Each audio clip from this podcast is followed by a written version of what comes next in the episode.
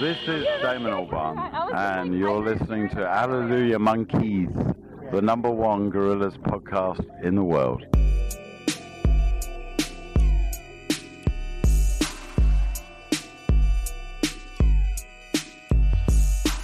Hello and welcome to Hallelujah Monkeys for Monday, December 10th. My name is Dylan Flynn. And my name is Trevor Ickrath. Dylan, what are we what are we here to do today on this episode of Hallelujah Monkeys? Surely it's just going to be another normal episode, nothing special, right? Today, Trevor, my intention is for you and I to strap on our flight helmets and goggles and to drop some motherfucking bombs on the fandom. That's my plan, Trevor.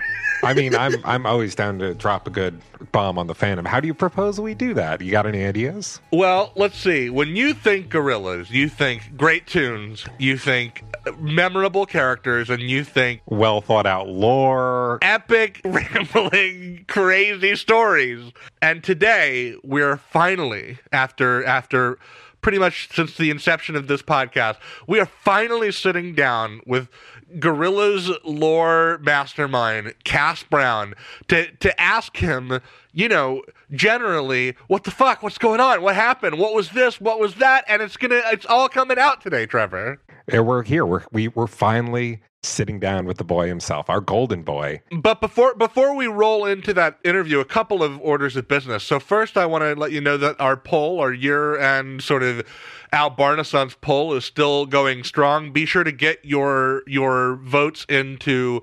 Uh, Hallelujah Monkeys at gmail.com. Again, what we're looking for is for you to rank your 10 favorite songs between the the humans cycle, so that includes the super deluxe and, and the bonus tracks of that, as well as Sleeping Powder, the the now now cycle and uh, and the good, the bad, and the Queen's Merrie Land. So rank your 10 favorite songs between all of those releases and projects I know I'm working on my list. and then rank your your favorite albums. You know, a lot of the people who voted so far, Trevor, have been also ranking the the super deluxe as an album. So I guess you're free to do that too if that's your if that's how you feel. Go for it. Why not?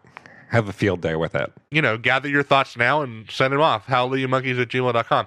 Also, please stay tuned for the end of uh, after this interview. If you live in tra- within traveling distance of London, I have a proposition for you. So stay stay tuned until after the interview. Yeah, and you're going to want to listen to the whole thing anyway because it's great. It is fucking wall to wall with insane shit. And Cass was amazing and generous and so great. And I can't wait for you to hear our conversation with him. So, how about without further ado, let's hear our interview with the one and only Cass Browne.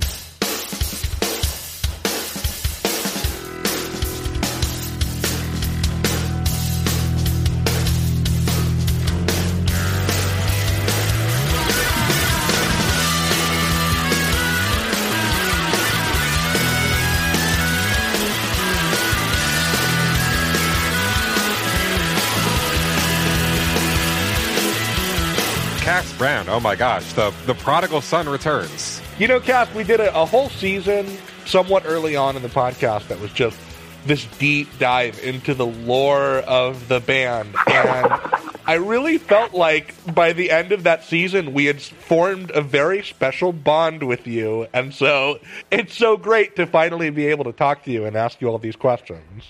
Yeah, in a way, after all, all after all that exploration, you were you kind of became our favorite gorilla. Ah, well, I'm sure that can't be true. No, it's something we've we've said many times on the show, and we'll hold to it. And something else you might not believe, but this is definitely the interview that we are asked about most by our listeners. So, Oh, really? yeah, absolutely. Yeah, I mean by far. You're the guy who holds all the secrets. I don't know, know if I've got all the answers. I've got some of them, but uh, it's a it's a it's a convoluted story, isn't it? It sure is. It sure is. Let's let's try to let's try to get a little of it uh, right off the bat here. Yeah, before we even get into any of the lore or anything like that, we wanted to talk about the uh, recording side of the band. So uh, we, we we wanted to ask how involved you were with the recording of the first album. Like we've heard that the album had more live drumming before Dan the Automator got involved. Would you be able to uh, paint us a clearer picture of what it was like? Yeah, well, I wasn't involved in the in the first album. Um, I think Dave Rowntree from Blur um, I think Damon used some of his drums in that. Um, I kind of came in more through my friendship with uh, with Jamie and um, uh, Matt Wakem, who's who was uh, at Gorillaz at the time. Right. Uh, both of those were really old friends of mine from from Worthing, and I, you know, Jamie, as you probably know, kind of he used to do a lot of the uh, the sleeves for one of my old bands, Senseless Things. Things, of course. Yeah, and um, the first time I went over to to the studio, they used to have a. Jamie and Damon both had a studio over at a place called uh, Conran Street in Kensal Rise, and uh, Jamie's was upstairs, Damon's was downstairs, and I kind of, you know, the album was completed and mixed and mastered by the time I was involved, and um, I kind of I went over to see Jamie, and um, and then I got a call from Damon just about the the live side of it, really. A lot of that kind of is in Bananaz, I think.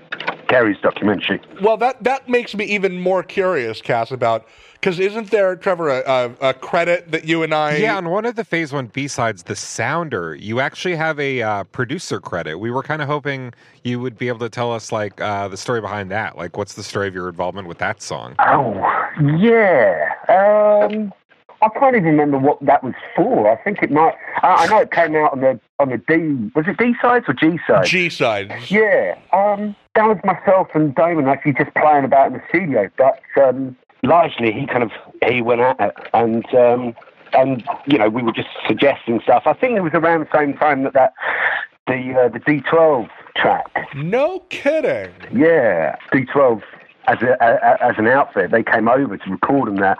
And Damon had kind of two basic backing tracks.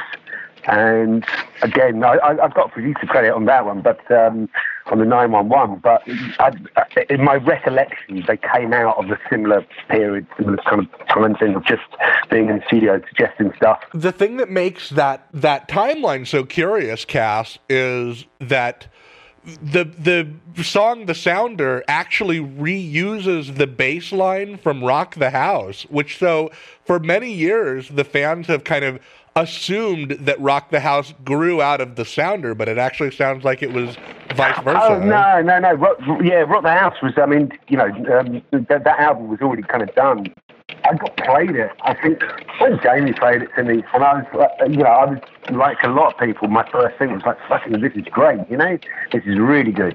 Um, I just loved how warm the sound was. You know, I loved the feel of it. I mean, uh, there was little bits of kind of um, dub and bits of Clash in there, and kind of it was a very West London album, I think. And um, I, I think he was bullshitless of uh, of kind of presenting himself as, as a front man in Blur. Of being the star. Yeah, of, of being the focus, you know, so it was really liberating. And myself, I mean, I've been in quite a few bands beforehand, and the idea of being involved in something where you couldn't see people, you know, and you could you could say all the stupid shit you wanted to in interviews without actually kind of wait, you know, without actually waking up in a panic attack, going, "Oh my god, I'm a terrible person."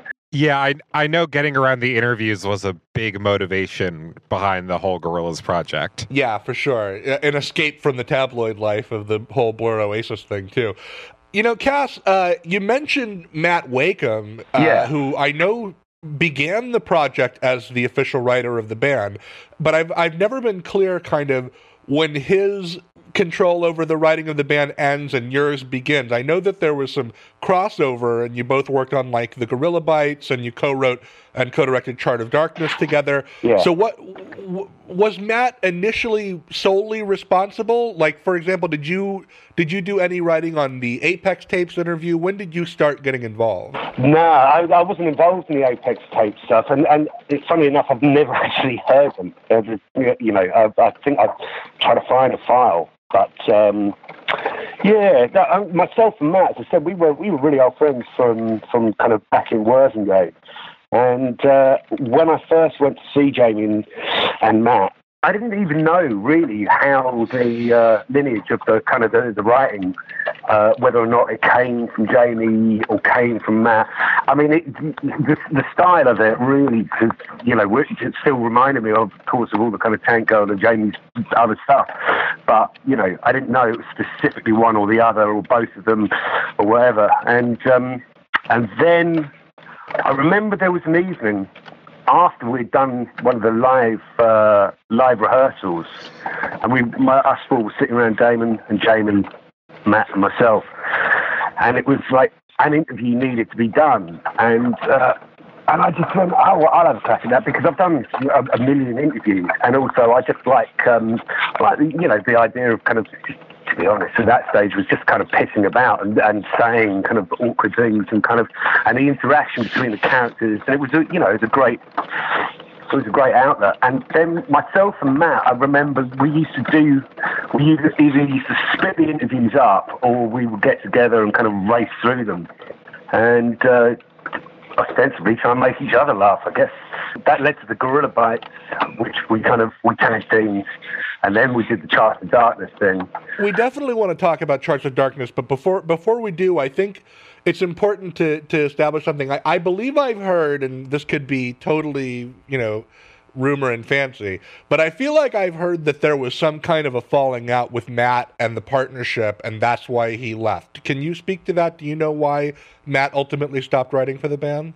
You know what? Um, I, I'm not. I'm not being a politician here, but I am saying that I don't really know the ins and outs of that. Um, I know. I know there was a kind of. I, Gorillaz was a really big, really kind of full on and really demanding thing, and it was brilliant, and it is brilliant. But it's uh, you know at the time I think that a lot of people felt kind of there was a lot, a lot of work, and uh, and uh, maybe people just kind of get tired and burn out, and you know, at certain points, I, I couldn't really comment on it because the thing is, is I didn't.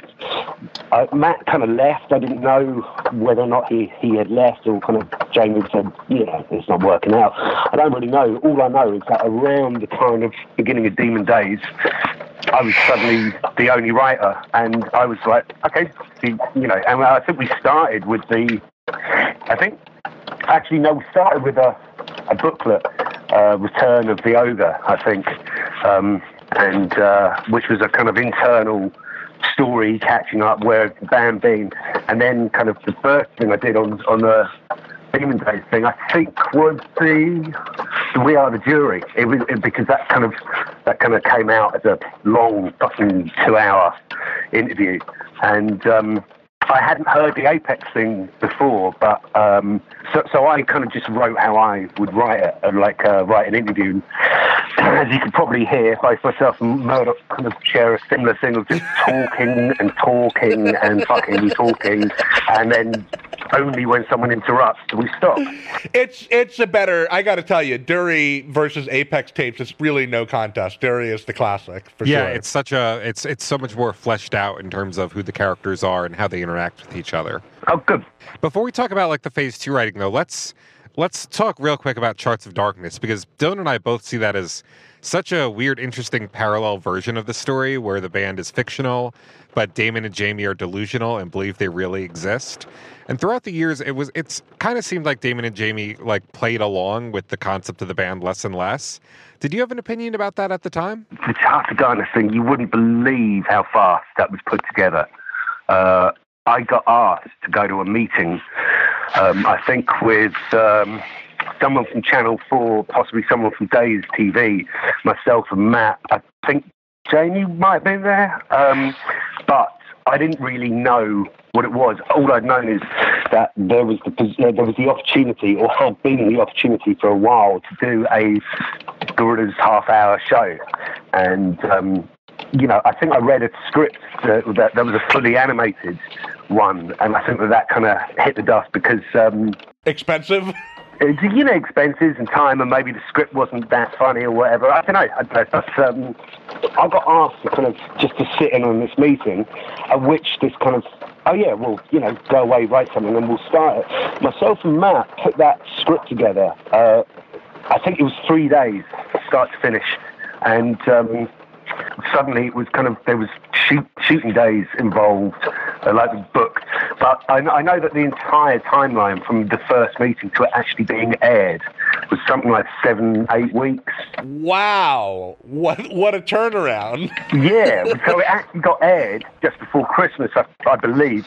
But the um, but it was so fast, uh, which is why uh, in there you've got uh, Phil Cornwell, who does the voice of Murdoc, obviously. Of course. Um, he, he he plays the cop. He plays the, The nurse, yeah. Haruta's in there. He's a man of many talents. Yeah, he's not only a man of many talents, but there was a lot of times where we just went, we need some something here, and it's not like there was time to cast someone else or, or kind of look for anyone else.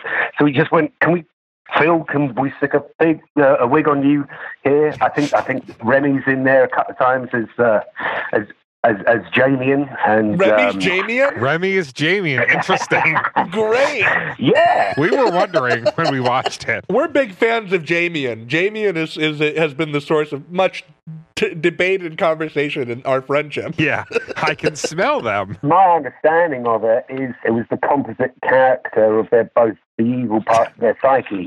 That was I remember that that, that was fun because myself and Matt we went to some costume place and kind of found the most kind of awful 18th century kind of outfit for someone so Marquis de Sade, but a little bit kind of rickets and just a horrible kind of fucking perfumed um, Yeah. wig. And we were like, I think both me and Matt both tried the costume on for shits and giggles.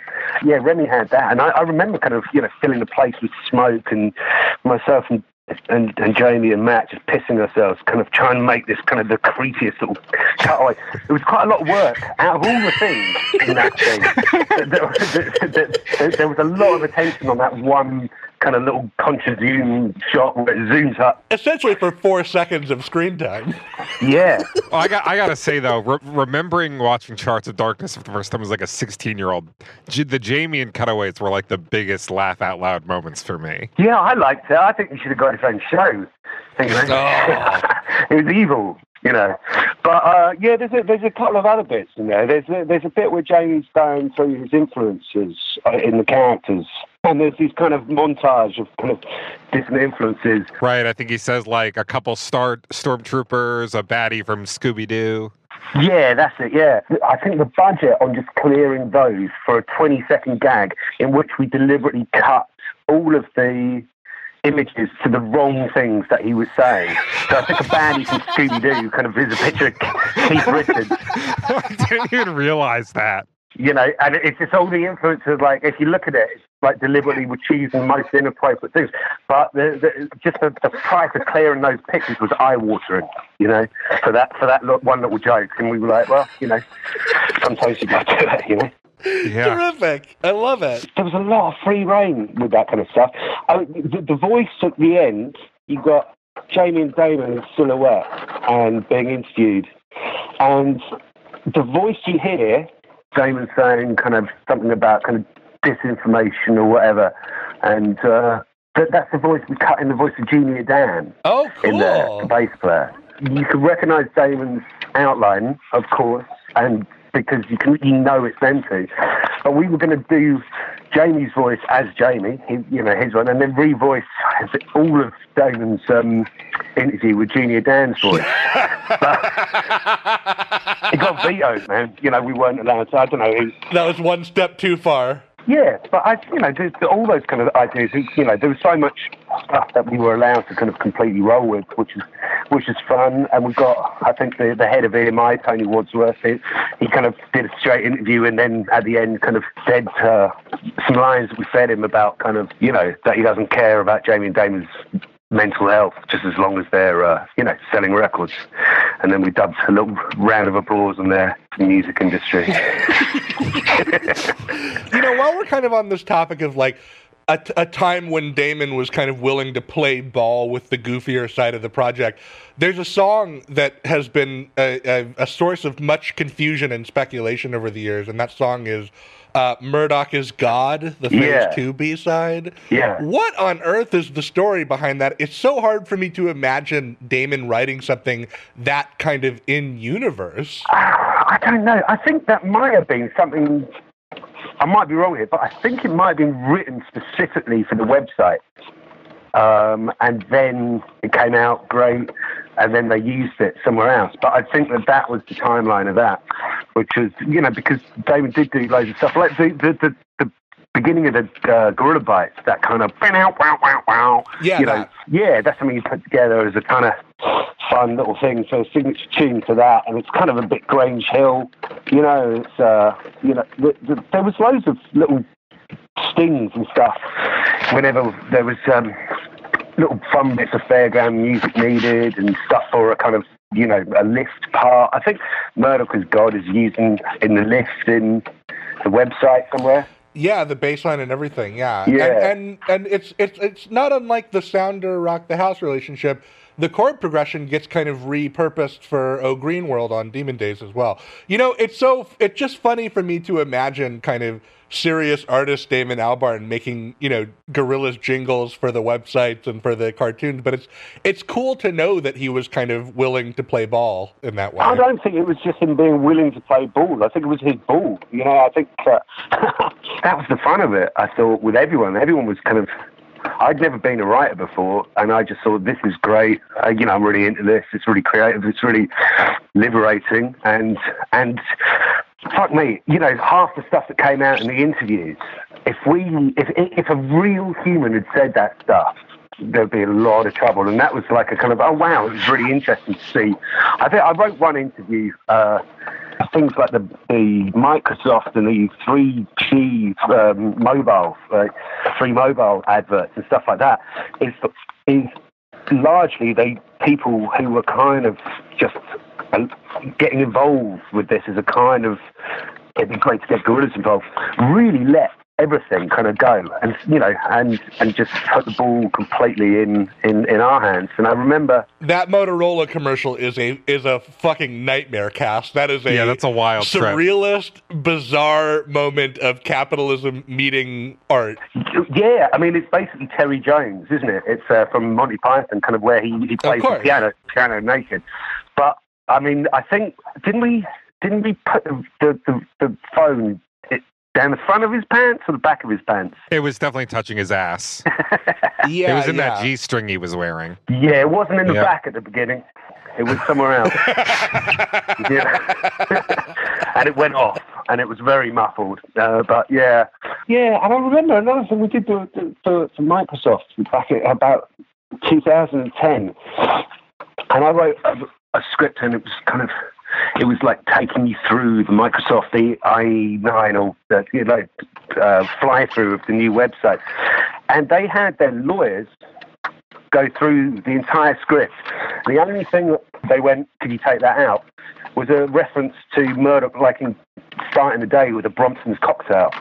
And a, uh, a Brompton's cocktail is, well, it's basically combination of morphine and codeine and cocaine and just all, just everything. And it's, uh, I, I kind of, I nicked that out of a Aerosmith Walk This Way um, biography when they, you know, and but I mean it's something that they use for people on the brink of death to, to kind of, you know, ease the pain. And uh, and the only thing that the lawyers said, yeah, this is all great about the Satanism and the speed snorting. but This, this is all fine. Can you take the Bronson cocktail out? And I was like, "Uh, fine.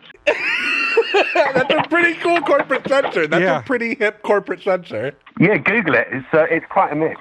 Maybe we'll make one for the show and sample it on the air. It'd be a lot of fun. Yeah, I'd have a parasitic close. You know, I think nowadays they're quite strong. You know. Well, Dylan, should we ask Cass about the abandoned 2002 Gorillaz movie? I know we had some questions about that. We sure do. We sure do. Would you be do. able to share anything with us from the production of that whole project, like uh, a script or treatment or anything? What was that movie even? There was a long sigh. Um, yeah. Uh, God, fucking hell. Uh, yeah, there's it. Myself and Jamie wrote something. Jamie came with an idea, and uh, and we kind of sat there in his place and his house. I, I can't remember if it was like three, four, five months, or whether it was 17, 18 years.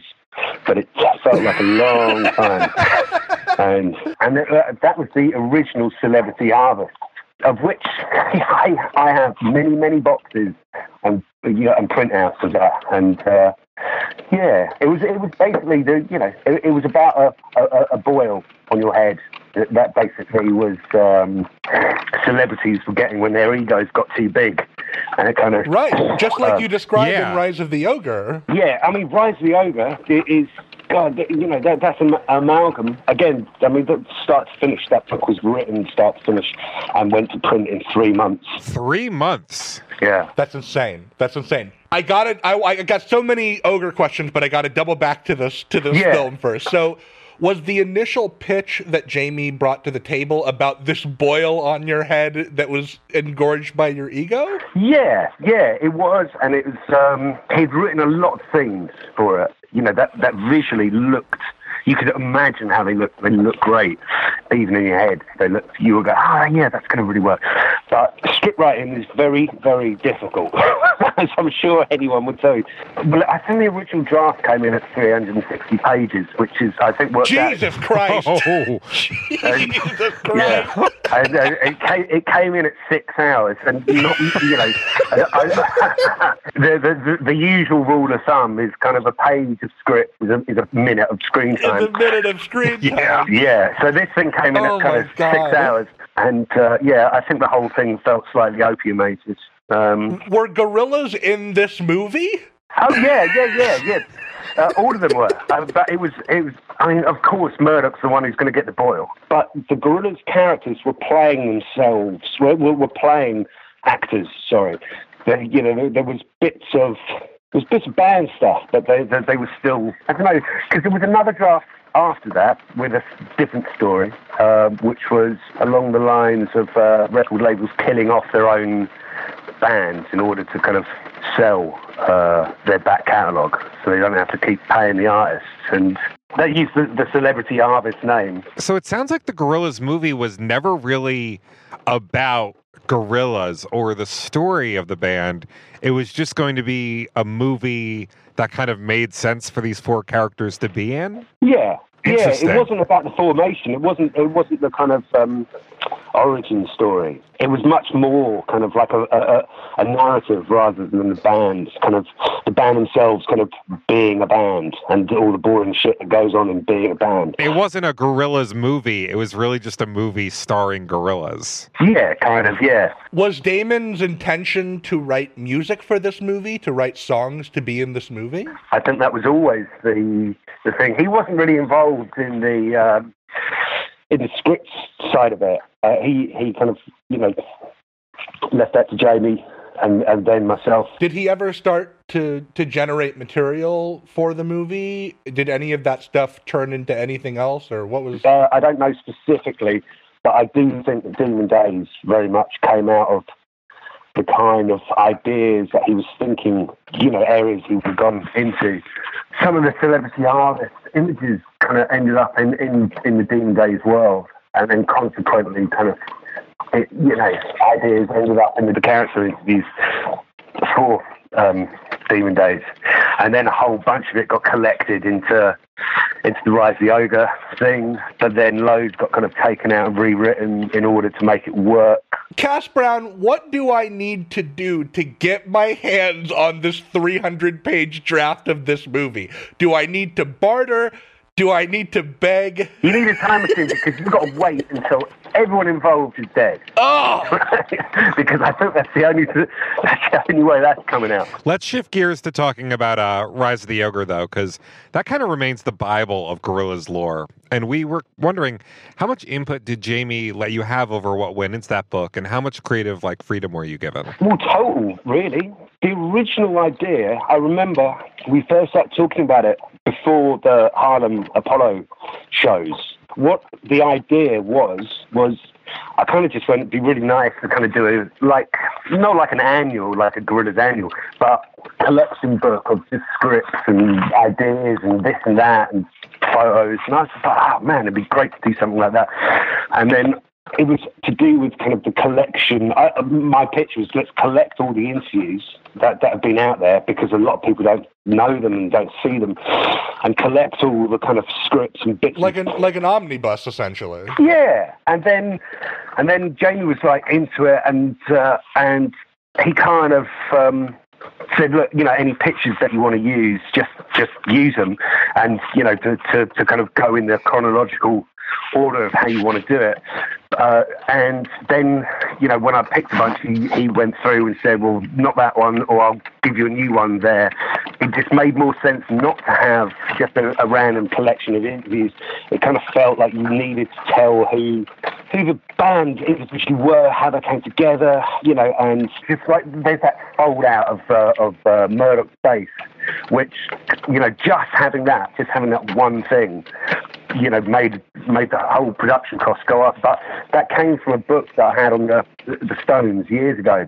That was actually kind of a blueprint of how to build Keith Richards' guitar. And I was like, oh, if we can manipulate that into how to build Murdoc's bass, that'd be that'd be wonderful. Oh, so cool. Well, what are we going to do with the flip side? And I went, oh, we could do a musical, uh, an influence of kind of the musical thing, uh, you know, all The the tube bands. map, I love yeah, that. that is that's, one so of my good. favorite parts of the book. Thank you. There was also that thing of just going, if I was a kid or I was younger or even if I was the age I was at now, it'd be lovely to see kind of all all the bands that kind of went into kind of the sound or, or just just being able to go, I've never heard of this band and check them out. Yeah, when we were reviewing Ogre, we like really went in on that on those two pages, even like like tracing all the lines and seeing like which bands 2D Noodle and Russell were into and which bands Murdoc wasn't into.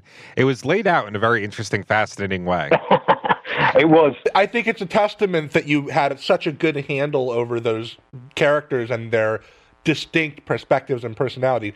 I can't get over the fact that this book came together in three months, Cass. Are you are you okay? yeah, it it felt like it took us three months just to talk about it. well, no, I, I was I was massively helped in that. I mean, there was there was Jamie's studio zombie. The tube map itself is designed by Tim Watkins, who works with Tim Rockins now, and uh, you know uh, the, the layouts were done for the book were done by Kate uh, McLaughlin, and. And basically, you know, Jamie was, you know, every time you went, have you got uh, something where, I don't know, whether smashed up a hotel room? But, you know, a day later, he produ- had produced this kind of fucking wonderful. I was like, you know, they, they to write film scripts and it didn't work out. That was very much a kind of my own way of just going, Jesus Christ, what we've just been through to, to get this script, which is now going in a drawer. That's that, that hotel room that he drew in Rise of the Ogre, that was the inside of my head. Nadja, who worked uh, on the Gorillaz Press stuff, she was writing with me, and you know, we would uh, hopefully get like two, three pages down of, of kind of information, text, and, and dates. You know, making sure that all the kind of record dates and record sleeves and everything, every detail was kind of perfect, so that when you got it and you verified it about the gigs that they did play or the release dates or the catalogue numbers, that every single thing was as real as it could be, and then make the fic- fiction sit on top of that. It sounds like a grueling, demanding process. It so does. That's where the Brompton's cocktails come in. That's when you've got to use them.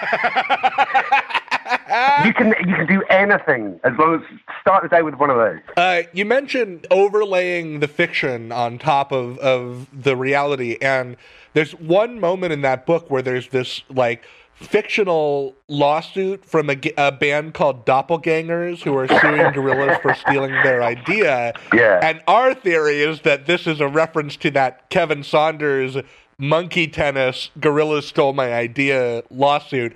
Can you confirm or deny that you were having a bit of fun with that? You, well, you've only just reminded me of that. Everybody forgets about the whole monkey tennis thing. I don't know if that was a reference. Maybe it was. Maybe it was. But if if I put that in and the doppelgangers thing as a as a dig, there's there's probably yeah. I don't remember it, but there's probably a little bit of kind of going. How, how did this band get here? What would happen with the band?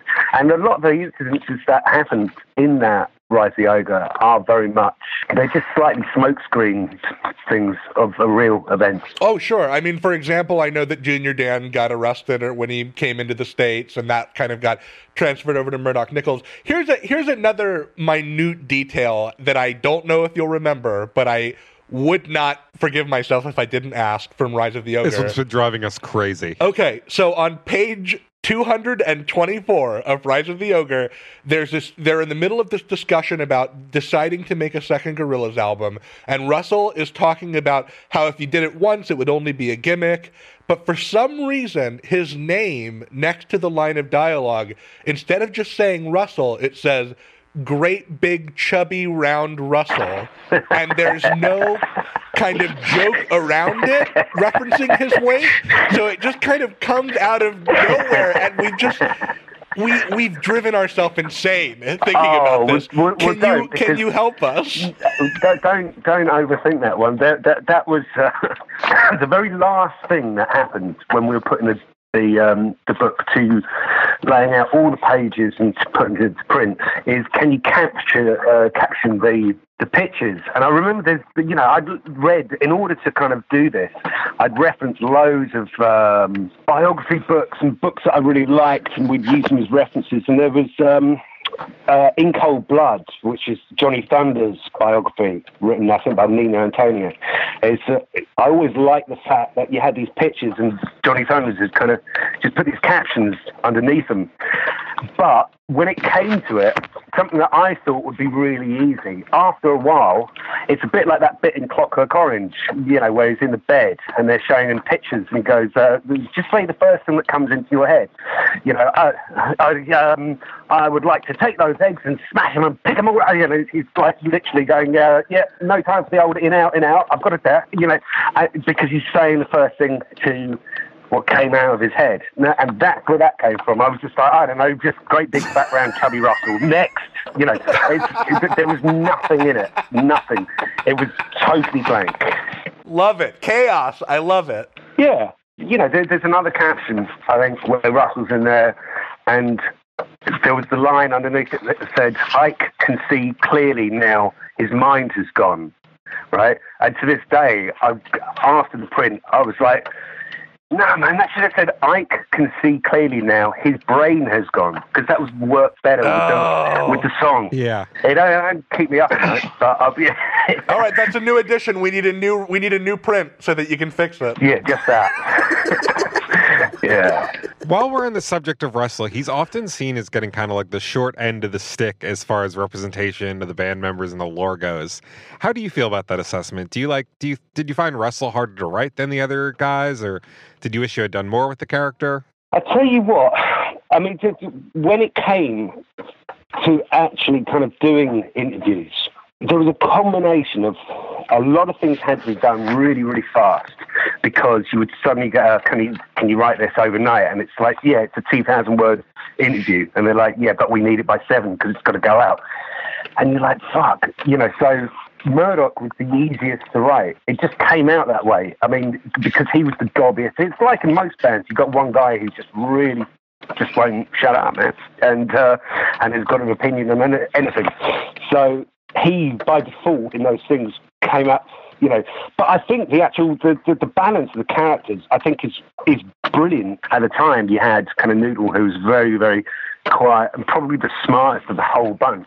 Her kind of femininity and patience and zen-like thing, coupled with the ability to play an extraordinary kind of Jackson Pollock guitar, you know, it's like amazing.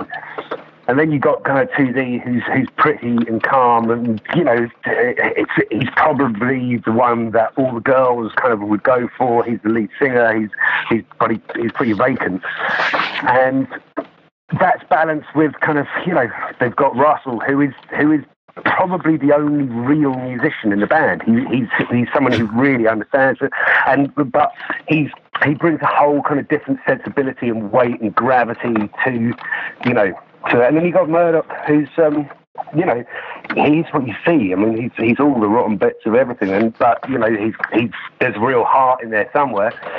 You know, it might be down in his pants, but it's definitely in there. And, you know, he's just full of fucking desire and he's full of need and urgency and kind of jealousy and rage and I, I, the, the potential to kind of really open up those the dynamics bef- between the four because they all ostensibly like most bands there's falling outs and this and that but they come together and they create this thing that's better than all of them so there's a you know the, the, the characters I think were really really well balanced You've hit on something here, Cass. You've you've definitely hit on something here, and I think that that what you're talking about, that balance, is part of why it was kind of so painful that the phase three story never really ended with the true reuniting of all the characters. Now, I want to I want to get into that sort of phase three era. Yeah. But I, I want to talk about that, that little interim, that Venn diagram of lore, because that's another thing that people have talked about a lot. So, so in in the end of Rise of the Ogre, they give one read of what happens to Noodle in the El Manana video, which Yeah. is basically that Murdoc arranged to fake Noodle's death in order to kill Jimmy Manson, and Noodle was was in on it, and now she's off on holiday somewhere. Yeah. And then by the start of phase three, you know, it's been kind of retconned and changed. Now Noodle's really missing. Murdoc maybe wasn't actually involved with the El Manana disaster, and and there's all, or maybe he was, but it's unclear. And it's all kind of, you know, the reset button was had, hit a bit. I was wondering if you could take us through that decision to change that and, and where that came from. Um, um, okay, the El Manana video was completely made before Rise of the Ogre and had nothing to do with that story. Just the, it was just visuals and and drama and Sturm The and whole Drang. Jimmy Manson thing was manufactured afterwards. Sturm and Drang. Yeah, I think it was. It was. Um, you know, Jamie. Jamie kind of wrote that. He, you know, he, he would write the kind of theme and the storyboards for all, all the the videos.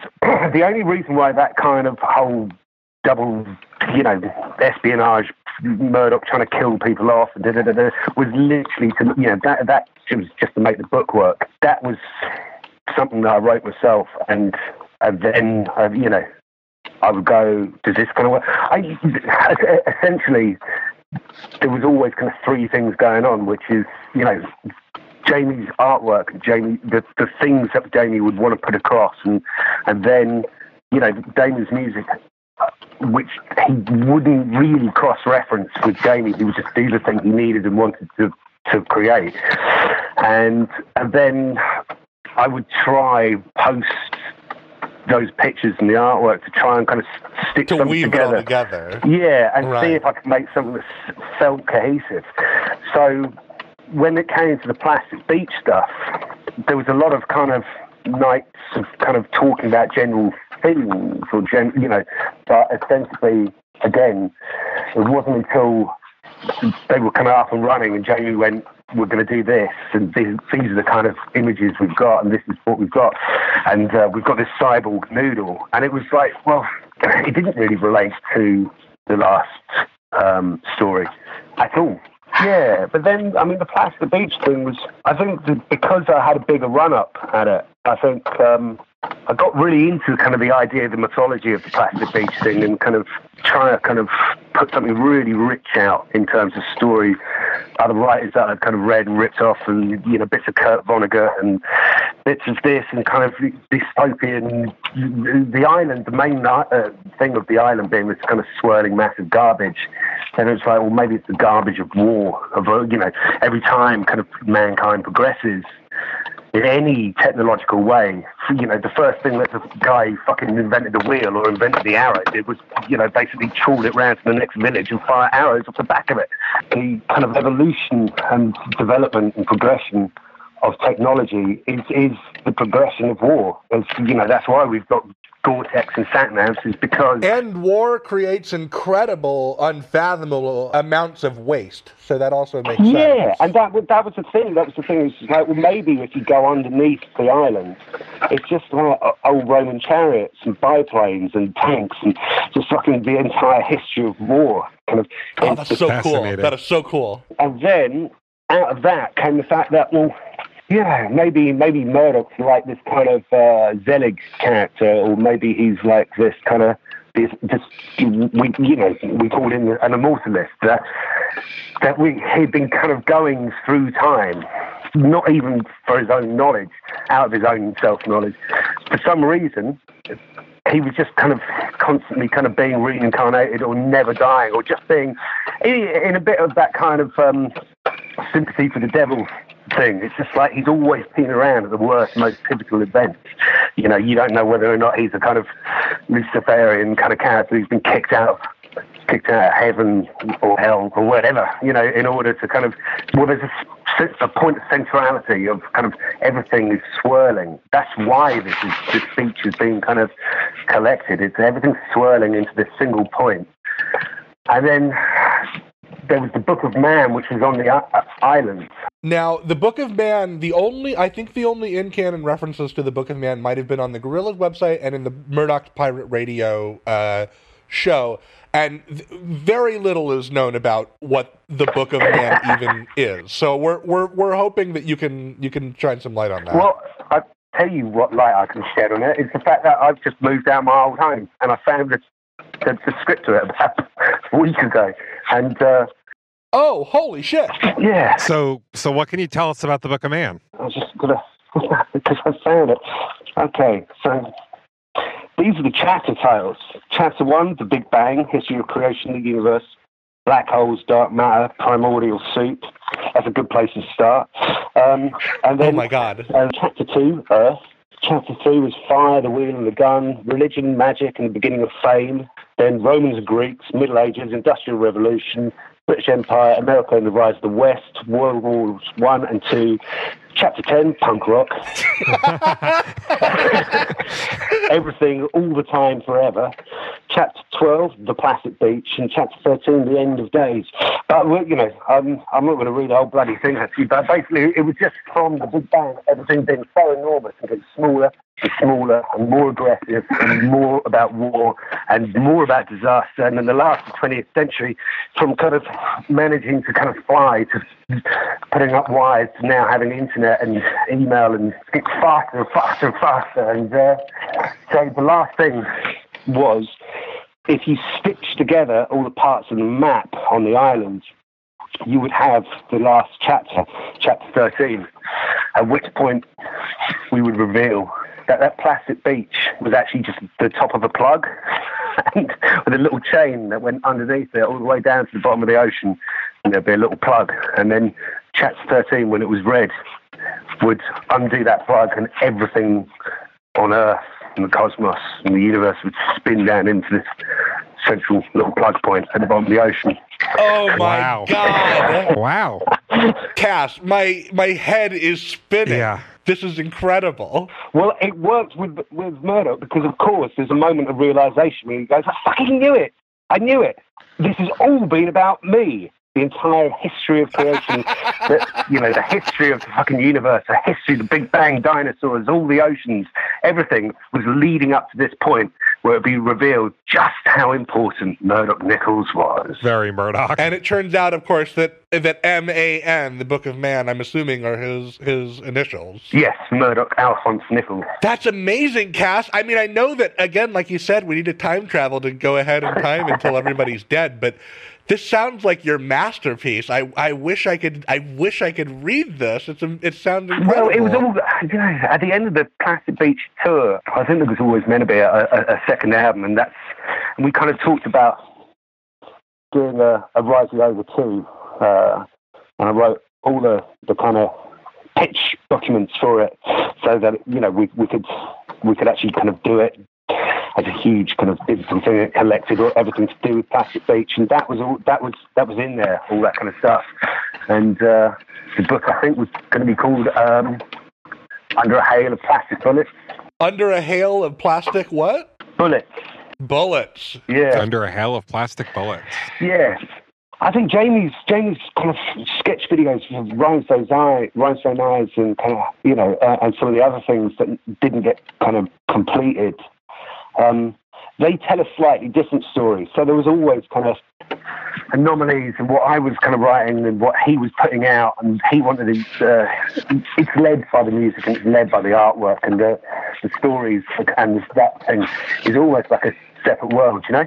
So Do you know what Jamie was trying to do during that phase? Like, uh, the fan base has always really wondered what was uh, what was supposed to happen after Noodle and Russell arrived on the island, and who was that boogeyman character? Is there any? Can you flesh that out for us at all? Well, the boogeyman character, I think, well, we always had it down uh, that um, Murdoc being him had kind of obviously welched on whatever deal, satanic deal, you know, uh, any kind of uh, Faustian contract he had made. He obviously didn't kind of do his bit, so, you know, the powers that be sent something out to, to actually forcibly sell, you know, collect his soul.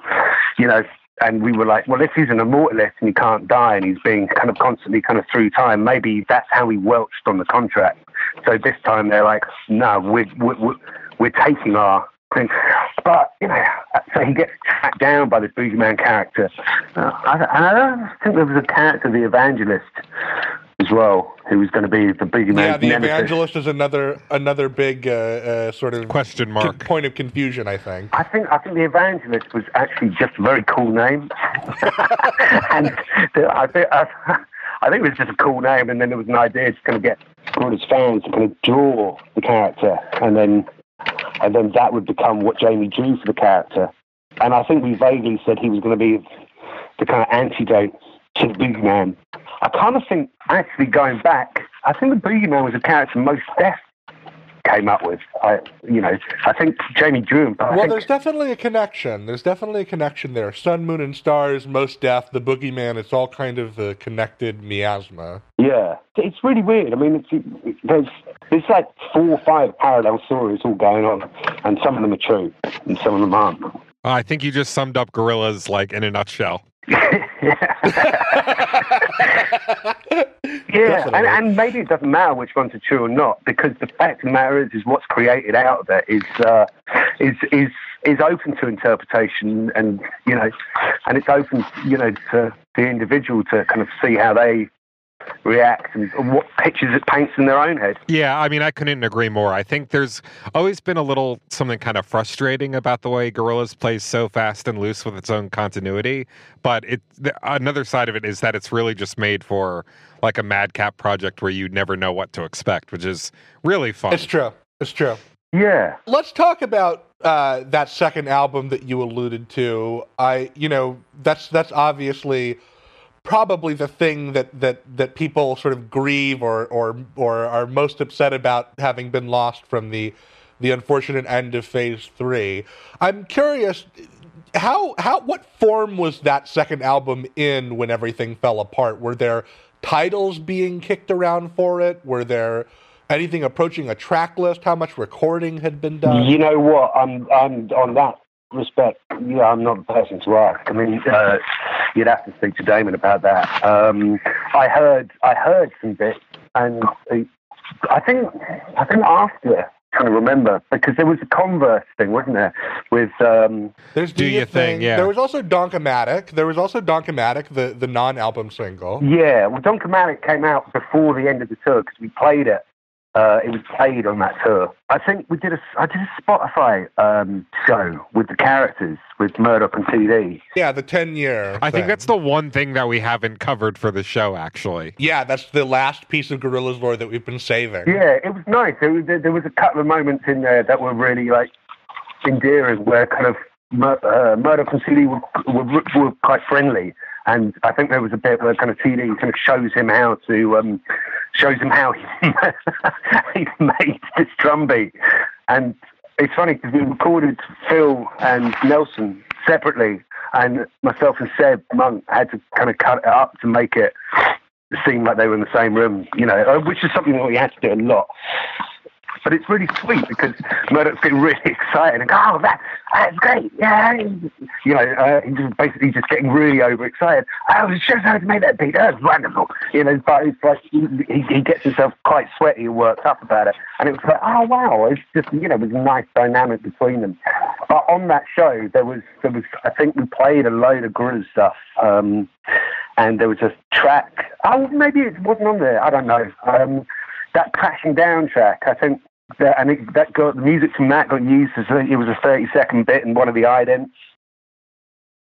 Oh yeah, Crashing Down is definitely one of the that and, and Leviathan. I think are two tracks that are talked about a lot from those sessions, which I believe was with a band called The Horrors. I, I heard that. I was really surprised that Damon didn't put that on the Plastic Beach album because I thought it was great. But I think he said something along the lines of kind of that glitter freeze covered the same area for him, so he didn't. So, I mean, Really? Wow. So so instead of Leviathan, we got Glitter oh, Freeze. Jesus. Just, we got Glitter Freeze instead of Leviathan. I can imagine that news breaking some people's hearts. again, when it comes to the music side of it, you've got to speak to Damon because that was, uh, you know, what he did and didn't put out was up to him and his own choice. Well, that, that makes me wonder if you've heard about that whole the whole fan petition. You know, tens of thousands of fans have signed a petition for Damon to put out, you know, some or all of that Lost Phase Three material. I believe it's called. Uh, Good luck. You know, what do you think? You think it's never going to happen? I have no idea. I, I, I haven't seen David for a long while, you know, so I don't know where he's at with, with, with it. I mean, good luck. There's a lot of petitions that get signed, not all of them are successful. That's, true. You're not wrong That's about true. that. Is there any specific song or material that you might be able to remember from those sessions that you were kind of bummed to see not ma- make it out to the light of day? Well, it's, it's, it's a lot. The Leviathan was a really good track. I thought I thought it was really really good. I thought the horror sounded great on there, and um, I heard a couple of I heard some stuff that De La Soul had done. That was uh, that one I thought was great. Um, Oh, Lost De La Soul. Sorry. Slope Tropics, maybe. maybe it was that, but I can't remember. But I, I don't think it's come out. So also, I wouldn't have known the titles at the time either. So Right, you would have just heard snippets. Of course. Yeah. So you know, you'd hear little bits go, "Wow, that sounds fucking great." You know, um, I'm I'm sure in the big scheme of things, at some point they'll come out, or maybe not. Or maybe not. Really, we should just consider ourselves fortunate to have what we do have. Um, so, Cass, over the years, there's been so much speculation about what really caused the like phase three to end so prematurely. We know Jamin and Damie had a bit of a falling out. There's a lot of talk about issues with the label and finances, and we were just hoping you'd be able to fill in any details that we don't have about like how things kind of went south and went wrong. oh, I don't know. I don't know. I mean, it's you know, again, it's probably not for me to talk about, but I think, oh, I think from what I could see during the Plastic Beach thing, pivotally to the Glastonbury, there was a point where Damon had to go up the front, you know, and he had to engage in the audience instead of just the silent kind of theatre aspect of just playing the songs. I think headline festival dates got to a point where he couldn't blank the audience. You know, he had to kind of speak, and and I think that that kind of started to take away from the kind of animated, you know, non-human the artwork of Jamie's. You can totally understand why Damon had to do that. And I think then after that, Jamie thought some of his stuff wasn't being considered, and maybe Jamie, maybe Damon kind of thought he was having to kind of do a lot more work out front in order to make this thing work. I, I- think it's pretty easy to imagine how kind of It's it's it almost it almost sounds like they stopped figuring like they stopped figuring out how to adapt Gorillaz to the changes that needed to be made. Yeah, but then again, each phase changed, and I'm not in a position to kind of really kind of orate what either of them felt, you know. Well, of But, course not. um, Of course not. But I, but you know, obviously, you were on tour. You you saw how things were going. I'm curious, like. By the end of the Plastic Beach tour, was the writing kind of already on the wall in terms of things are not going so great inside of the partnership, or was it after that things really came apart? Hey, listen, I I don't know because those two were always bickering. Sure. so I didn't see any difference. And maybe Jamie just needed a bit of time off, or maybe Damon wanted to, you know, do the other things and you know that he wanted to do, and maybe there was just uh, a kind of we need a rest, you know. And Jamie moved to France as well, uh, you know, so uh, that probably kind of didn't speed up reconnections. Do bear in mind that kind of uh, one of the best things about the origin and the original purpose of the cartoon band was that human bands are fucking nightmares. of course, yeah. of course. And and as soon as you bring the humanity back into it, suddenly you kind of you know there there comes all the other demons that floating behind. You know? Yeah, of course, of course. If only, if only the four real members could just take over, right? Yeah. If I'm not mistaken, I think the last work you did for the project was the "Do You Thing," the run up to the "Do You Thing" campaign. Is that correct? Uh, no, I, um, I think the singles was after that, wasn't it?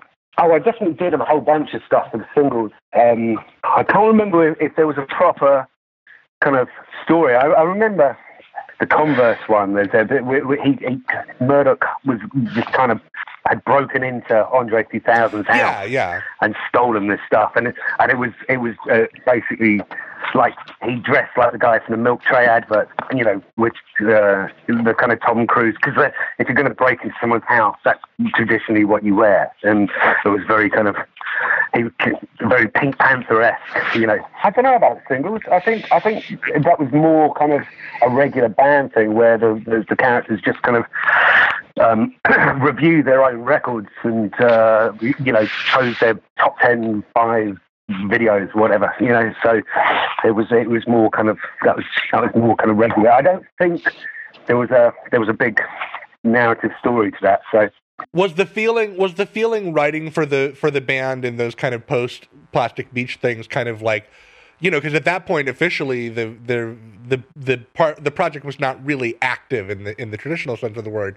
Was it different to try to write for the band while things were kind of up in the air or maybe Damon's not doing as much or Jamie's kind of taking over this thing? Was that was that a, a different kind of vibe? Yeah, there was a little, you know, so some of it felt like, you know, just tying up lace and doing up buttons. and just, it, it you know, it kind of felt because those two weren't really talking at the time, so it was, um, didn't feel like in the spirit of uh, of Gorillaz, which is, you know, entirely collaborative, and you know, there was so much kind of joy in, involved and creative kind of joy and different ways of doing it, and um, yeah, yeah, it did feel different, and that's probably the last thing I was involved in. So, um, yeah, I feel like in the fandom we kind of we try to think of the whole partnership as this like this loving family and and there's definitely been a lot of reconciliation of everything uh, since the project kind of got started again in 2016 2017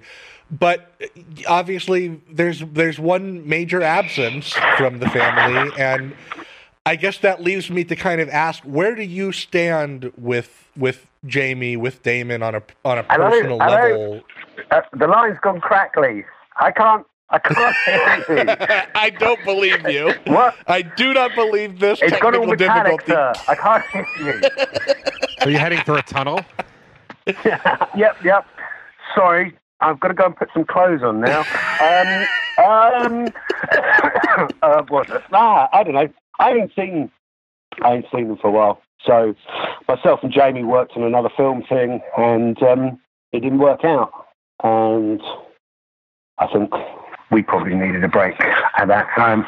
But um, yeah, no, I just haven't really. I, I, I again, I genuinely have no idea where they're at with that side of the characters, or if there is or isn't a story, or you know who's doing what. Because maybe, maybe as I said, you know, each each phase that they have, they kind of uh, they switch it up and put more onus and focus on something else, and uh, you know, the the sound of the album changed and the sound of the band changed and you know maybe they didn't want the characters to be that vocal or maybe they do because hand on heart I don't I don't really know where it's at. So you know I'm kind of um I'm focusing very much on the bands I'm doing at the moment so of which I'm in about five so there's not really Yeah, a lot- you're very active, Yeah. and you you're doing some amazing things. But I, I gotta say, Cass, as a Gorillaz fan, it's a crippling absence. Like you feel, Things, you things feel just aren't the same without you.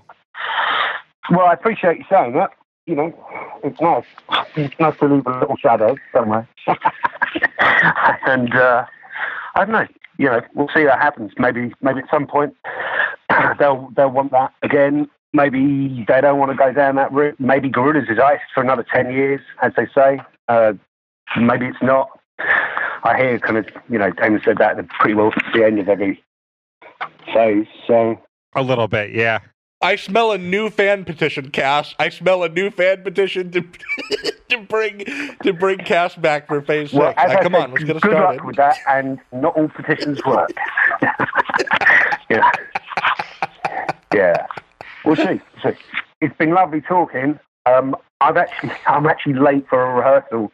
Uh, Oh, of course. For for I'm assuming for Circle 60, your new band, correct? that was last night. Uh, today I'm with uh, Penguin Cafe, Um, You're too busy, Cass. But I want to talk to you soon. I want to talk to you very soon about a project with another uh, important piece of Gorillaz personnel, Morgan Nicholls, that you have called Circle 60. Now, I don't want to give too much away, but I assume that we'll be talking to you again uh, on the horizon about that project. And I got to tell you, I'm very excited. Yeah, we can't wait for that. I'd love to. I'd love to. I'm really excited for the record. It's. Uh, I, I think it sounds amazing. I recorded my parts really fast with that, maybe two, three days, and it's come out amazing. And we argued about the artwork for about nine months. As I said before, you know, fucking band, band. Everyone, everyone's like, yeah, it sounds great, but what does the logo look like? So I'm getting fucking Jesus Christ. Okay, you wouldn't believe it. You wouldn't believe it. The the amount of different the amount of different people and, and, and images that we went to and as you know, um, Tim Watkins, Watkins, he he eventually kind of we went to see him and went, look, we've got this idea. I'd done a sleeve, and you know, Morgan had done some, and some other guys had done some, and suddenly we stopped one guy in the street and said, "Could you draw us a cover?" And he drew that, and um, you know, we just went through what we could. But uh, eventually, kind of, uh, it turned out that myself and the guitarist uh, Des, who was with me in Delakota, he plays with me in um, Penguin Cafe as well. And um, it turned out that fundamentally, I was really into kind of maximalist collage, loss and mess, paint splatters, just cut and paste stuff. And he really liked nice, clean logos like the pill image. And I went, I now see why we're fighting because we haven't realized that neither of us likes what the other's into, you know? And so we gave that remit to Tim. Okay, so it's got to be really clean, really precise, but with loads of mess and loads of paint splatters and this and that. And uh, he kind of just went, "How about this?" And he came up with something that was great. And I think I, I think I, I think love I love all the visual stuff that's come out for Circle 60 so far. Yeah, the project has a really cool aesthetic. Cass, it's been great talking to you. It's been a real surreal pleasure to have you on the show. Before we let you go, I just wanted to ask you one last quick big picture question. Obviously, you spent so much time with the band. Uh, we were just wondering when you look back on like the more than a decade you spent working with Gorillaz, when were you the happiest? when was I the happiest? I don't know, the, the very first album and that period was just really, it was really liberating. No one knew what was going to come up. You know, everyone was kind of chucking ideas around, and you know, it was great putting that live band together. I thought the, the, that album sounded great. The sky was the limit. Yeah, well, it, it kind of felt like that, and um, and it was like, well, you know, you didn't didn't really know where these things were going, and everyone was kind of scrambling, and in terms of kind of giving, you know, working on each other's stuff, but giving each other space, and that was really nice, and I really like that. It seemed, you know, yeah, there was loads, loads and loads of really good points. I mean, I think emotionally, the, thing that really sticks out in my head is playing Syria. I, uh, I wouldn't say I was the happiest, but but in in terms of all the things I look back and go, that was that was really something. You know, I was uh, I was kind of very tearful when uh, when we left there actually, because you kind of you could see you could see something on the horizon, very much so. Yeah, but I've got a million good memories. I'll put them in a book one day. Well, we can't wait to read it. Cass Browne, thank you so much for being so generous with your time and your stories. You are you are a national treasure. You too, pal. mate. The project would not have been the same without you. Take care. I'll speak to you soon. Yeah, See you again for Circle 60. Cheers, Cass. definitely. I'll drop you a line.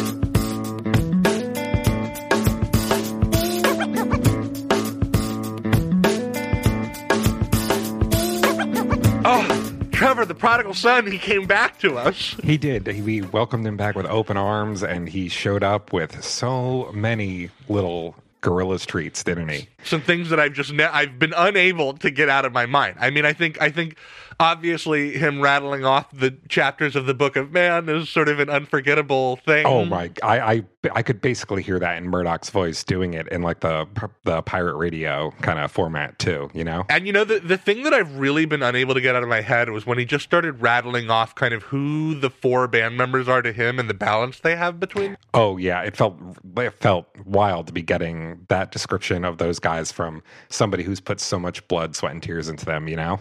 Like, who knows them better than Cass Browne? Exactly. That was like the illustrative point of like this is why Cass was the best at writing this band because he's Mm-hmm. he just has this intimate understanding of those four characters and it was just ah He is Gorillaz. yeah and I mean the fucking boil on your head being the Gorillaz movie there's just so that much was in there. wild. I can't believe the way they were able to incorporate that into Rise of the Ogre. I'll I'll never think about that section of the book the same way again. But then there's maybe there's maybe nothing I'm more proud of than to have unleashed the information onto the fandom that the reason they don't have Leviathan featuring the horrors is because they got glitter freeze instead. Oh yeah, Mhm. had to fit Marky Smith in there, no matter who you had to cut out. so fucking funny. Just one more thing to like lay against that song. Okay, uh so we touched on this at the end of that interview, but Cass has a new band now with fellow Gorillaz alum Morgan Nicholls. Right, who they named Murdoc Niccals after. Yes, after whom Murdoc gets his name. And it's this really dope fucking kind of Buzzcocks, uh, uh, psychedelic British rock punk band called Section 60. You and I are actually kind of in the writing and research phase of a of a review of that that's going to be a very special we're going to do something very special for that that's going to come out towards the beginning of the year but their their big debut show as Section 60 is actually happening in like a little over a week from when this episode goes up. If you're listening to this now, it's the 19th of December. Uh, the venue is Bush Hall in London, England. So if you're around, go see it. Well, I was going to propose something even more special than that. So, if you go right now in your web browser to cass, C A S S, dot hallelujahmonkeys.com, it will take you to a page that's got the link to those tickets. If you are within traveling distance of London, if you buy a ticket to this show, and if you travel to that show, get photographic evidence of you being there with one Cass Browne, I would recommend bothering him and saying, "Hi, I'm from I'm a Hallelujah Monkeys listener," because I'm sure he'll talk to you about whatever you want.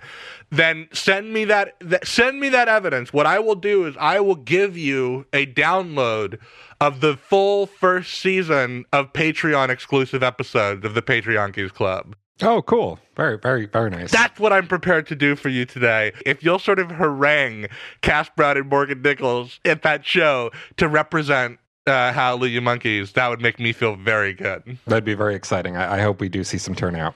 Me too. Me too. Dylan, what a success though. I mean, did you did could you have ever thought when we started this podcast that we would be sitting down with the author of Rise of the Ogre and We Are the Dory and so many other great Gorillaz interviews? Fuck no. Fuck no. I mean, you know, Cass, I, you and I have said this kind of individually. I mean, obviously there's there's the allure of the of the Jamie or the Damon interview as being like a final boss of this podcast or Of course, something. of course. Yeah. But I think for you and me personally, if if you if we had our choice, it had to be Cass or Jamie or Damon. It would be Cass every time. With right? a bullet. I mean, yeah, absolutely. He's it wouldn't the- I, I wouldn't even have to think about it. That was such a wonderful sit down, and I and I you know I I suspect you'll see Cass around these parts again soon, and he's just a he's just a genuine and lovely guy, and the project aches in his absence. I mean, I I think the end of that podcast made me feel as most hope as I've ever felt that like maybe someday there will be a Gorillaz with the full brain trust again. Phase six, let's make it happen. Looms large in my heart and in my mind. Let's get let's get the band back together, guys. And let's tell our listeners to go check out hallelujahmonkeys.com for all of our links and the Discord and the the Patreon and whatnot. Don't forget also to leave us a review on iTunes or wherever so that you know we pop up a little higher in the search. That would always be helpful. Yeah, the more you guys let us know how much you appreciate us doing cool stuff like this, the more cool stuff we can do. And be sure to follow my friend and co-host Trevor Ickrath on Twitter to find out who he eventually decides to main in the new Super Smash Brothers game at TRVRKRTH. That's Trevor Ickrath with all the vowels taken out. And follow my good friend Dylan Flynn on Twitter uh, to find out uh, his next seasonally uh, event appropriate username based on his name at uh, D I L L O N Flynn. Yes, yes, yes. Uh, well, that's it, Trevor. I guess that that brings us to the end of this epic sort of Everest scaling episode. Yeah, and, and kind of this ever scaling sequence of ha- Hallelujah Monkeys. This has been quite a run that we've been on, hasn't it, lately? It is, it is. And and believe it or not, we do have some more things on the books that I think you'll be quite interested in. Totally. And I'm also looking forward to, you know, getting back to our mainline program and sitting down very soon to talk about Mos Def's uh, Black on Both Sides. It'll be nice to just sit down and review a record without having to deal with another famous person. Right? It'll be so nice to just get back to basics, you and me sitting down talking about some tracks. Can't wait. Can't wait for whatever the, the next year of lovely content has in store for this show, and can't wait to see your pictures, your trip reports. Uh, if you go to that, that Section 60 show, remember, cass.hallelujahmonkeys.com. I'm really looking forward to seeing those. Until then, I have been Trevor Ickrath. I've been Dylan Flynn. Don't get lost in heaven. Demo!